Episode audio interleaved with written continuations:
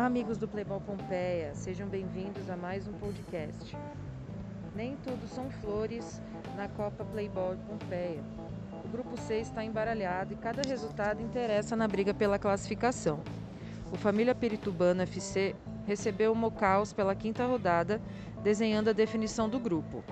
Para o Mocal, só importava a vitória, já que estreou com derrota e tem jogos atrasados.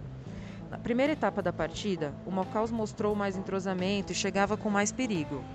Logo aos três, abriu o placar com o camisa 10, Thiago Moura, que recebeu na ponta da área e chutou forte cruzado para fazer o primeiro. Aos seis, o camisa 13, Rafael Lopes, bastante cornetado pela torcida e por seus colegas de grupo, recebeu um cruzamento pela direita e foi preciso para colocar a bola para dentro e ampliar para o verde e branco. Calou a crítica da melhor maneira, metendo-lhe gol. Com os dois gols logo no início, o Mocaus manteve o domínio da partida. A defesa trabalhou bem e conseguiu evitar as investidas do Peritubano. Ao final, na primeira etapa, o família Peritubano passou a levar perigo para o Mocaus e começou a saga do goleiro Gabriel, que foi bastante solicitado. O camisa 90 do Peritubano, Rodolfo Amparo, acertou o belo chute que o Gabriel precisou se esticar todo para defender. O segundo tempo ficou bem equilibrado e o Piritubando parecia ter encontrado uma forma de jogar mais no ataque, mesmo não aproveitando as chances de gol. Em uma falta próxima à área, o camisa 80 bateu forte, mas o goleiro Gabriel caiu bem para fazer a defesa.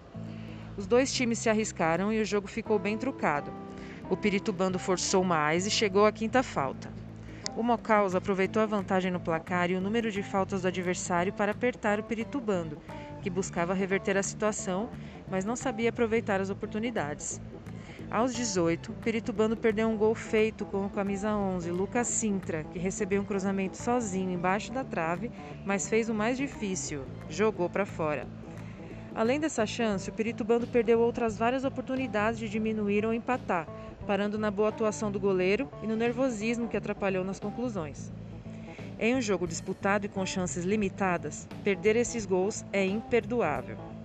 Mesmo correndo atrás e atacando praticamente todo o segundo tempo, o Piritubano não conseguiu reverter o placar e os três pontos foram para o Mocaus, que garantiu a vitória ainda no primeiro tempo.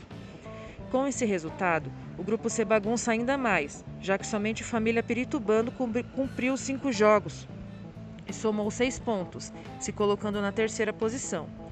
O Mocaus precisava vencer para ter chances, e com a soma dos três pontos se coloca na quinta colocação com três jogos a menos, podendo chegar à classificação se vencer os confrontos atrasados com Luxemburgo, Madalena United e Nueva Chicago.